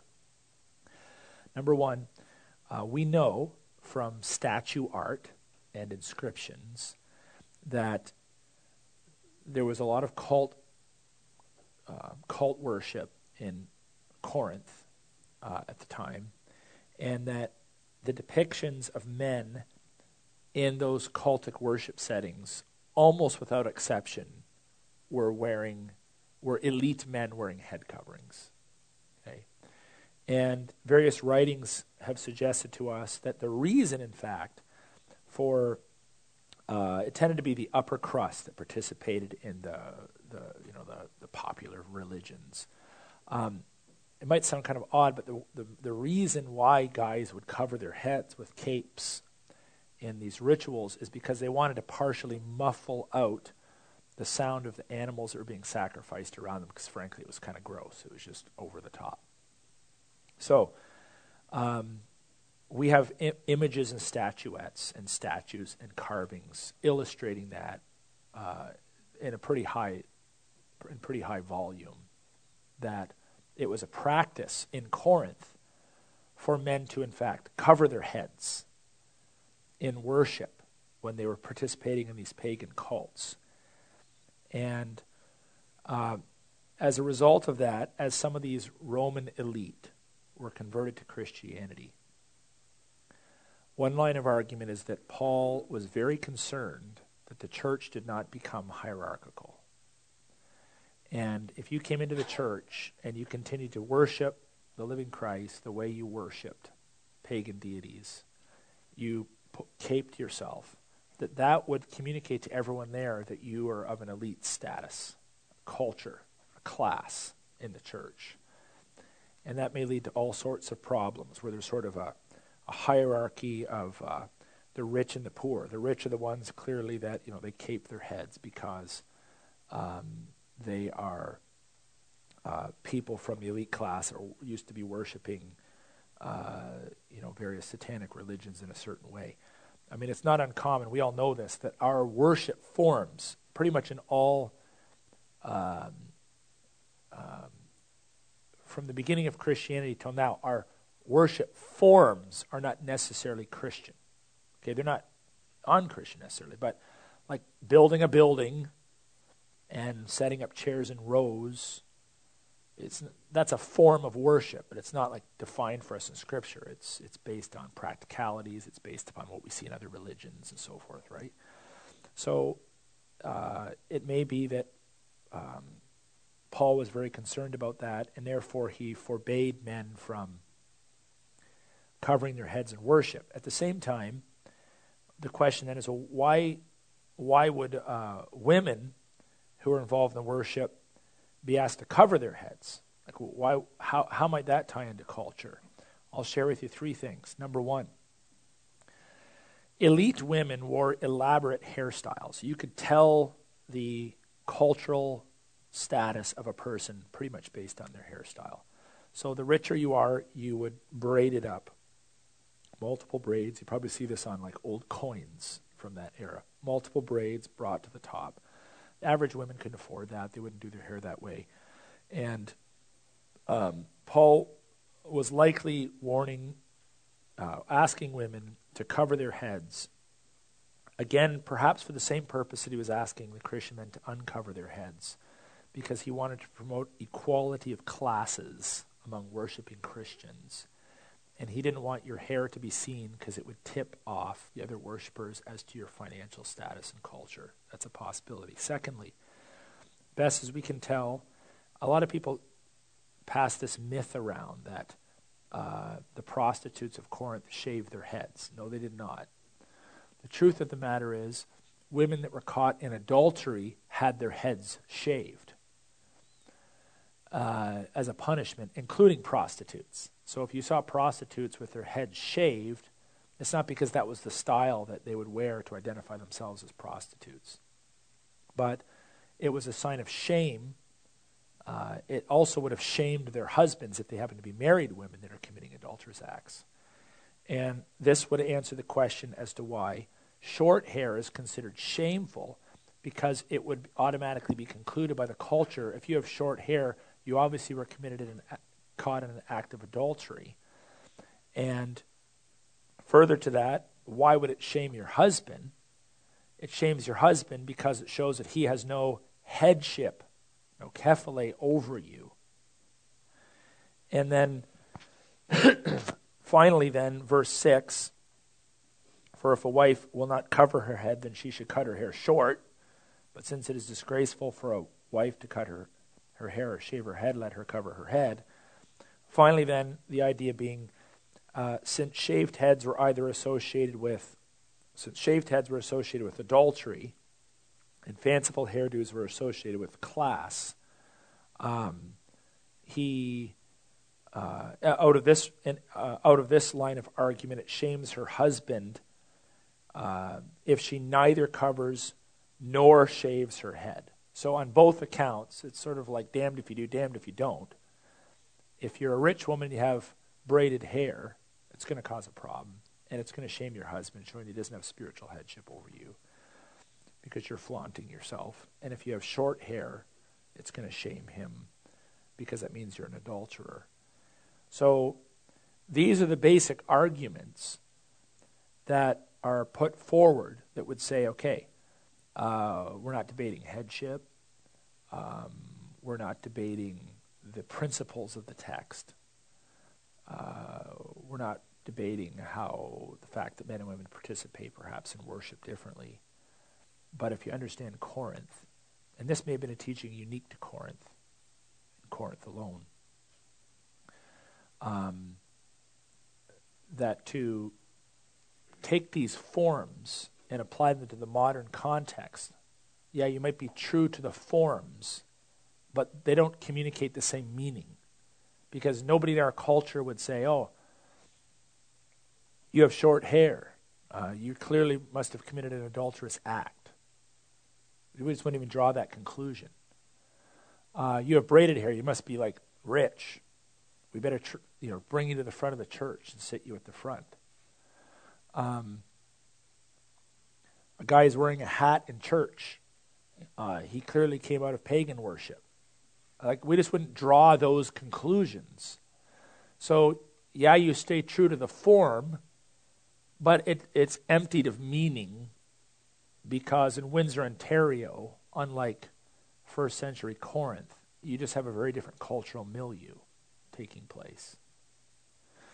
Um, verses 7 to 9 remind that a woman's role is always seen in relationship to her husband as per Genesis 1:27 and due to the theological purposes of creation. I mention that because uh, in this text it would be inaccurate and imprecise to say oh 1 Corinthians 11 verses 2 to 10 are cultural that's not true. There's transcultural stuff in there. But it just seems to us that there's a mixture of cultural and transcultural. And we choose to stay true to the transcultural and allow for flexibility on the stuff that we perceive might be culturally oriented. This is not to say that if a woman, I, I don't think it takes place in our church, but it certainly would in no way, shape, or form cause a reaction on my end if a woman in our church felt that uh, she not only wanted to abide by the transcultural teaching, but she wanted to put expression to that by also abiding by what I would call the cultural teaching of the text. That's fine. I mean, you're, you're not like disallowed from wearing a head covering in our church. You're not going to become a third class citizen. It's not like a bad thing or something. If that's your conviction, that's fine. There's nothing wrong with it. But we're just not going to enforce that uh, any more than we would enforce some of the other expressions of Christian worship. I'll give you two, two other examples that are, I think, analogous. Um, to the principle, serve one another. We believe that, just like all Christians do. We don't think that foot washing is necessarily a relevant modern expression of that because we don't wear sandals, we don't walk around in dusty streets, and something has changed in our culture that would make foot washing probably more of an embarrassing act for people to participate in than an expression of hospitality as per the first century. So the Bible advocates foot washing. We don't practice it not because we're like, well, we don't like that verse. We actually would say, no, we abide by the principle of the passage without the specific application of it in our culture. Another example of that would be the holy kiss. So some of you may actually come from cultures where there's still the practice of kissing like men kissing each other on the cheek when they meet. That's fine, nothing wrong with that. That was the case in the ancient Near East. So Paul then greeted each other with a holy kiss. This was like he wanted them to show affection to each other. But in our culture, we don't do that. So while we abide by the idea of hospitality or greeting, we, we like the handshake or the you know the one arm man hug or whatever it might be. but we we don't typically greet each other with a holy kiss. Now, if I see two, you know, Lebanese brothers in the church give each other the whole, I don't really care, but I'm not going to give you one back, right? So, the yeah, yes, yes, sure, something, for sure. Yeah. Even in certain, fa- even the family groups in this room, there's probably, we could probably identify several levels of ex, uh, how we would express ourselves physically. Like my mother would not, in like a million trillion years, kiss me. She just absolutely would refuse to do that. She wouldn't kiss me on the cheek. She wouldn't kiss me on the mouth. Some of you probably get kissed by your mothers all the time. Um, my mother feels very uncomfortable hugging me. My father feels very comfortable hugging me. It's not because my mother's not affectionate, it's just not her thing, right? And we always tease her about it. Like we give her the hug and she does the stiff arm. we just do it to bug her now. you know. When I was a kid, I didn't think about it until I saw that. Your mom's hugging you? What, what's up with that? That's kind of weird. Um, I thought it was normal, right? So let's say I come out of that culture and all of a sudden I get saved and I come to church. You got to hug everybody every Sunday. I might be like, whoa, this is not my thing, right? So we're just we're just arguing that um, we're not opposed to the transcultural teaching of the text. We just think that there's probably some cultural reasons why that made a lot of sense, and maybe we need to find other ways of expressing that principle in the modern church. Now, verse 10 is one we got to spend a minute or two on as well. And it, it, it kind of seems like out of place, um, where it talks about the angels here, okay, because of the angels. Now, um, let me just write the word angels up here in Greek just to really impress you. But um,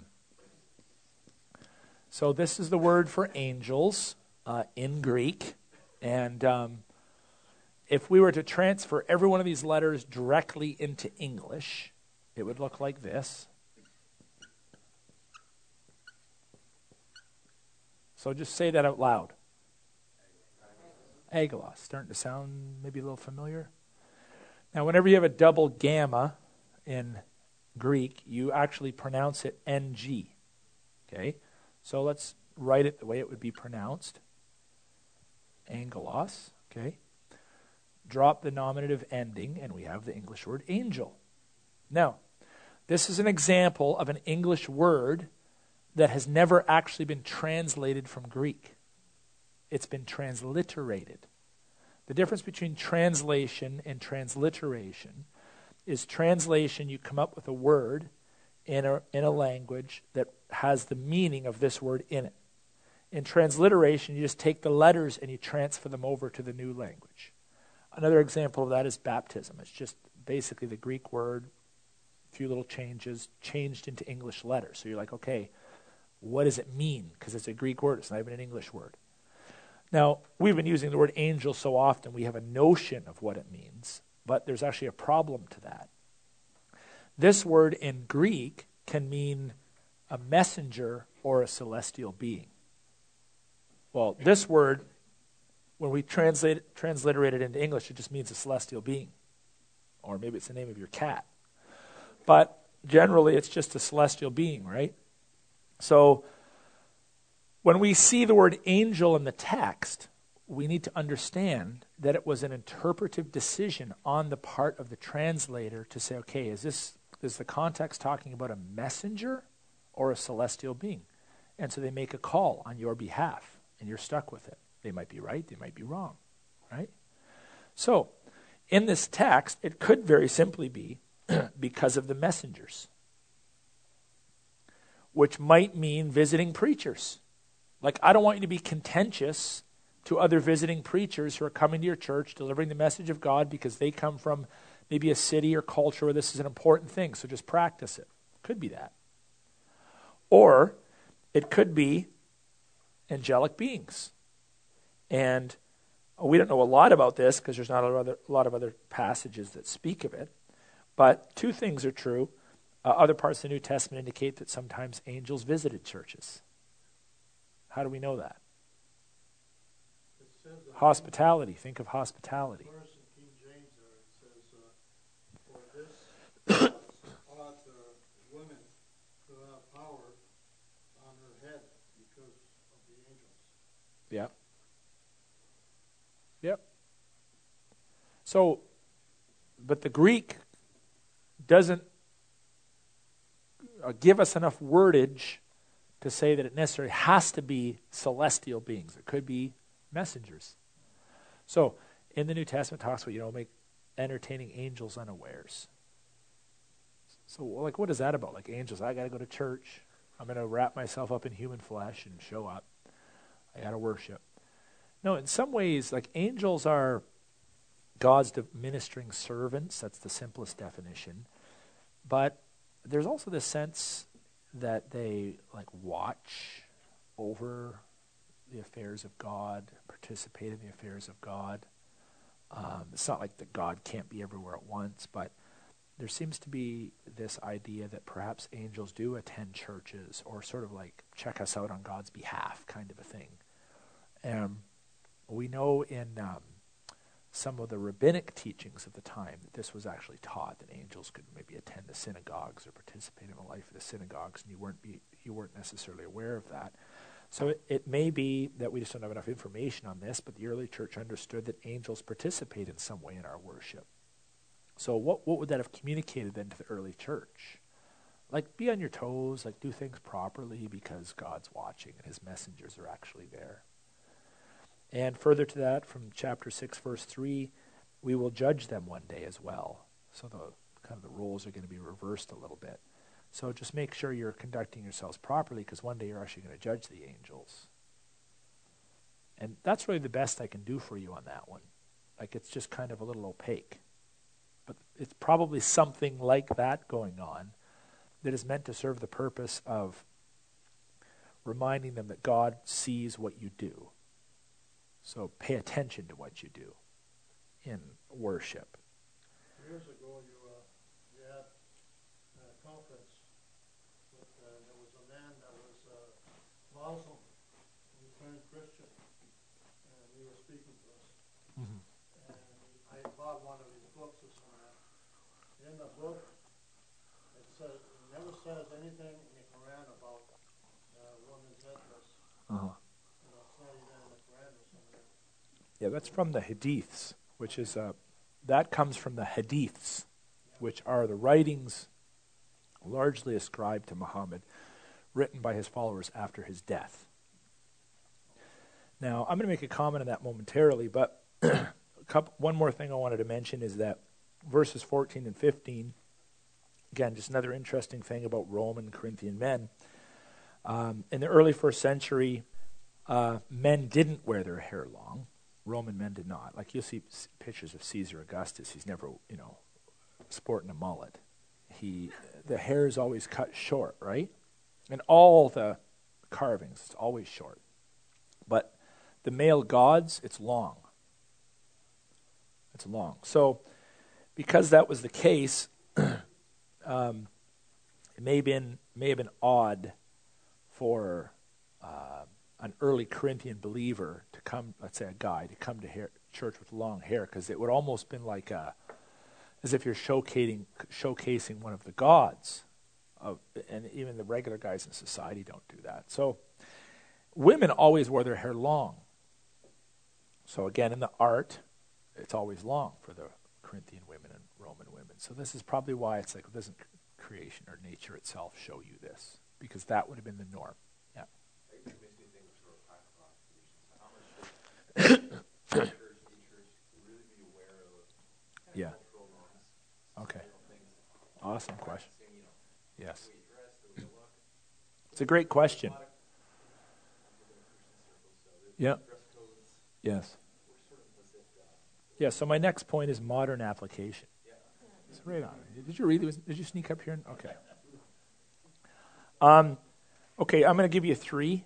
Um, number one, all should agree that the principles Paul was trying to guard should be guarded still. Um, one of which would be, perhaps, is there anything in our worship that creates class division? Anything in our worship that creates class division? Like, do we, is there anything we do that rewards the more wealthy? And if there is, probably got to deal with it. Um, number two, we should all agree with the transculture, transcultural theology of headship and creation order between men and women and be okay with that. Um, number three, the debate is really all about the application of those principles and and the application of that theology. And in um, in Corinth, is it? Uh, sorry, the debate is whether the application of those principles and that theology in Corinth is it accomplished today by practicing what was practiced then. Foot washings, head coverings, holy kiss. The fourth point is I think this is just an awesome example of how we have to be missional minded.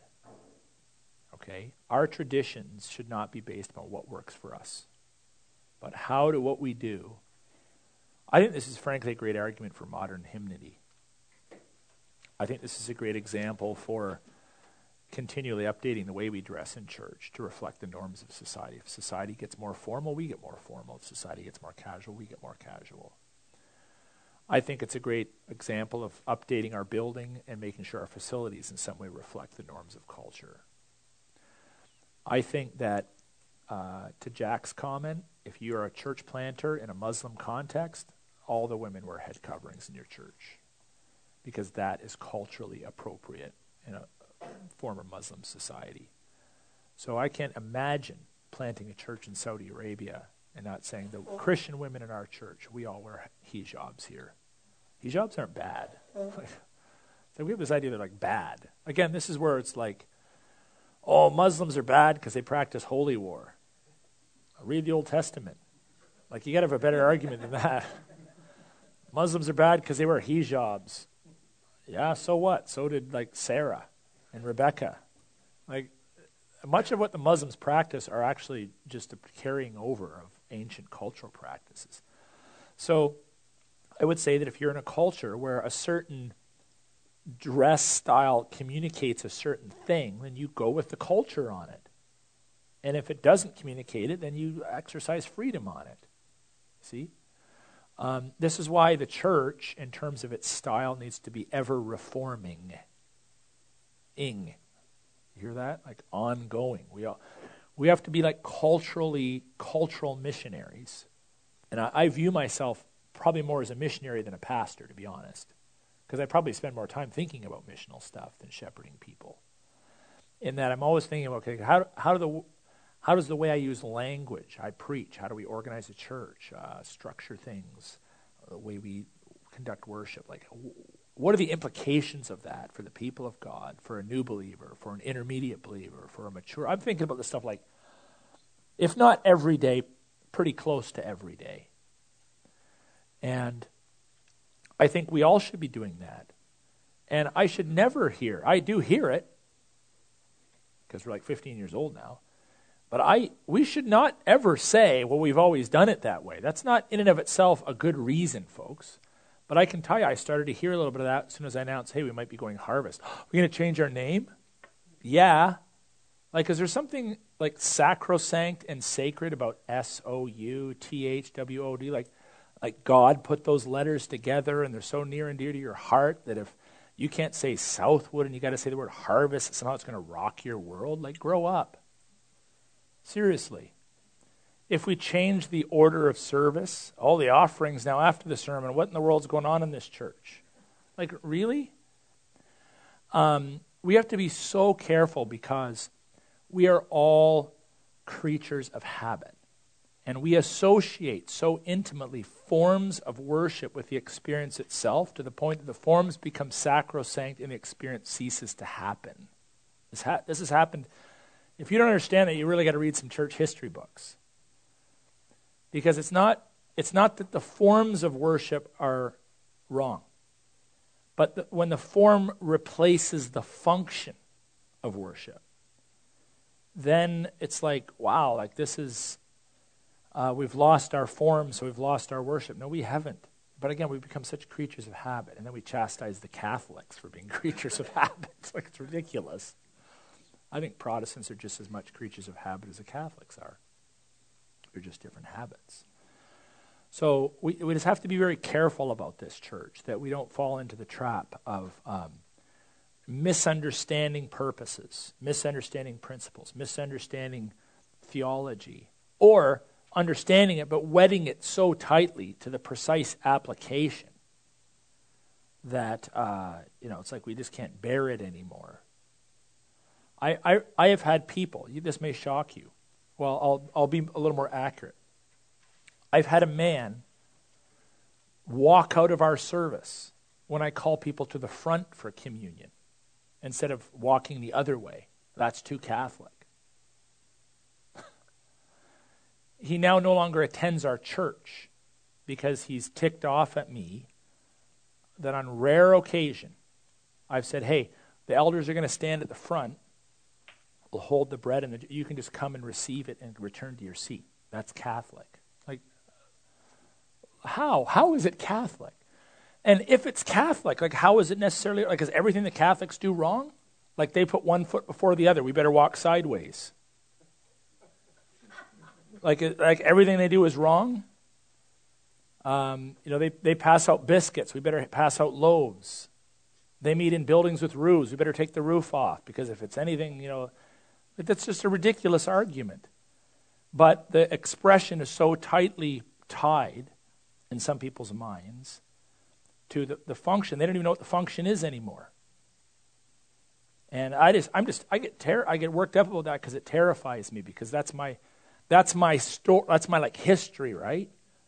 Like I would blame in large part uh, the traditionalism of the church that I grew up on, grew up, grew up in, on the breakup of my parents' marriage, and all of the negative repercussions that flowed into my life from that. Not exclusively, there's some other factors. But I would say a large percentage of it is on the legalism of the church we were in. And it's, it could have destroyed my life. By God's grace, He redeemed me from it.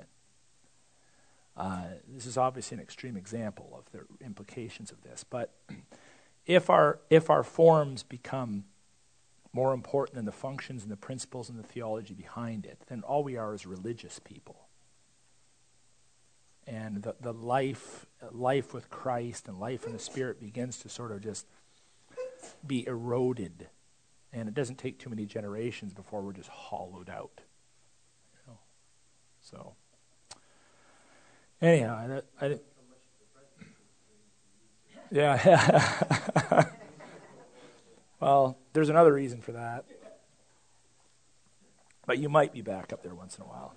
It relates more to the fact that I I'm committed to doing it the 9 o'clock. We do at the 11. And when there's, uh, generally at the 11 o'clock, there's just too many people. Like there's just too narrow of a strip of space up front. To, it would probably work more at 9 o'clock service, but that, that's the only reason. But, you know, one Sunday I knew this guy was mad, so I deliberately did not do it whenever he was there. But I didn't see him one Sunday. And I did it, and he walked out. And I was like, oh, I can't win for losing. But anyway, if he's listening to this, shame on you. so.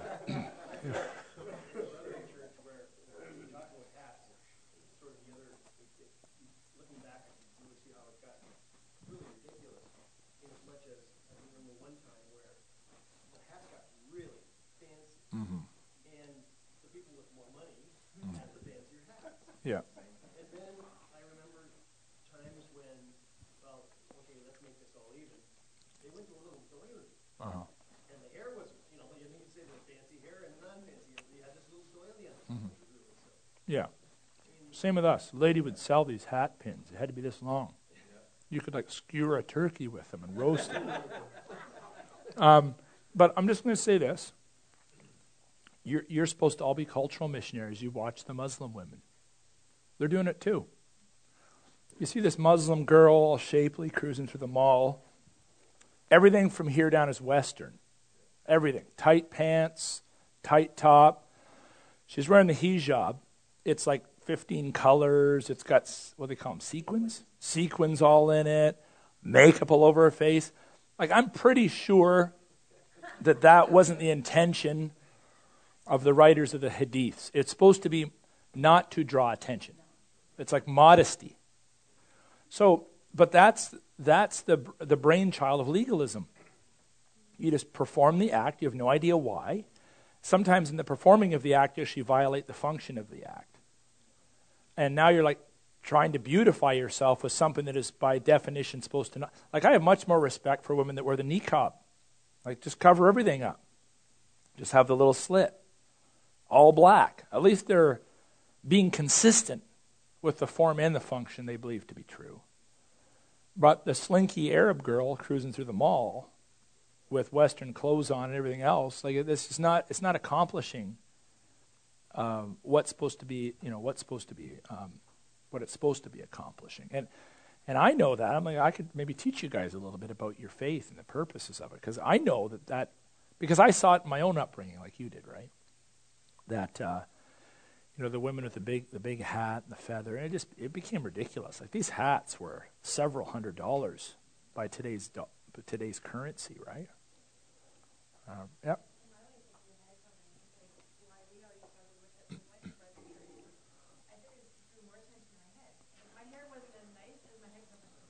Oh yeah, yeah, yeah. Mm-hmm. Yeah, Nancy. when there's been so much war over format and so on, why hasn't somebody pared it down to the principles that every church, wherever, if it's truly Christian, you would abide to, and take out all the dissension? Mm. Why isn't there a core of belief that is non-violable if you are in fact Christian? And all this transcultural, cultural, no matter what time it is, there is this core, and if you're adhering to it, who cares how expressed?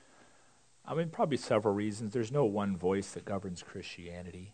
Um, another one would be everyone disagrees on what those would, or there would be disagreement on what those are. But can't somebody take this and it down Just to come what like, uh, call it the Bible, stripped down. Stripped down version. bare, you know, Yeah. Well, I, I think in part we're trying to do that generationally. I have a passion for just, uh, I don't mean like, I'm not using this word as an equivalent to the word stupid, but I just have a passion for simple church. And I mean, I don't claim to be the brightest guy that ever walked the globe, but I sometimes I am shocked at the ambiguity among God's people about Christianity 101. Like sometimes I'm just like, okay, am I like a genius or something? Because I'm seeing this stuff. It's so obvious. Like, wh- why? Why is the Church of Jesus Christ across, across our country not seeing this basic stuff? Um, I think the answer to that, of course, is a broad. An- the broadest answer is the same reason why the Old Testament people, having encountered these mighty movements of God among their midst, fell away. Distractions, sins of the flesh, sins of the world, demonic attack, and they just allow all this other stuff come in. Like, I mean, you guys are here, and I'm not saying that you're, you know, necessarily the cream of the crop just for being in this class tonight, but uh, it does indicate that your Christianity and your Christian interest extends beyond Sunday. And I mean, there's other ways to express that, of course. Don't ju- again, you don't just have to be here tonight, but uh, we have a great church. I love the people of this church, but there are still a, a, there's still a pretty big slice of this church that are smos. Sunday morning only Christians. They're not thinking about Christianity Monday morning or Tuesday. They cross their mind Wednesday, then forget about it on Thursday. And I know that because I talk to them. I see their virtues. I see their values or lack thereof. And, um, you know, there's, there's always a remnant, uh, I believe, among in, in churches. But just because you see several hundred people come in here on Sunday morning does not mean there's several hundred followers of Jesus necessarily in this church. Because some people are just guided by a completely different set of virtues and values, Monday to Saturday. Some some of which we probably don't even, some of their actions and activities we probably don't even want to be aware of because we get so discouraged. I don't know what we do, but so we're just trying to call people back to the basics. But unfortunately, sometimes you're like, okay, can't we like move on to lesson number two? We're still feeding like baby food here. Can't we move to lesson number two? And you go to lesson number two, then you got to come back to lesson number one, right? So there can be some frustration with that, but you know, at the same time, you can't get, get too worked up about it because it's always been that way, and ultimately, you're responsible for you, and the Spirit's going to do what the Spirit's going to do, and uh, I'm not responsible for other people. Um, so, uh, you know, while there's some initial discouragement in that, you know, viewed through the eyes of Christian maturity, you just got to keep moving forward and doing our best to serve the Lord and obviously being open to our own stupidity and blind spots in the process. You know. So heaven knows what it might look like a hundred years from now in this very place. You know, I'm optimistic. Um, but uh, I, I think the church will look a lot different. I think that there is, uh, you know what? The young people impress me. Not all, but if any older person came up to me, let's just say my age and older, and said, you know what, the church isn't going to survive, look at our young people, I would say, you don't know our young people then. Because I see a lot of bright lights in evangelicalism today that are under 25. And uh, the Lord is working in them. In some ways, they get it a little more than some of, some of us do. There's like a simplicity, a return to maybe a better understanding of God's justice and basic categories. And, uh, you know, young people today, there's been a resurgence of conservatism among young people on the level of belief, not on the level of method.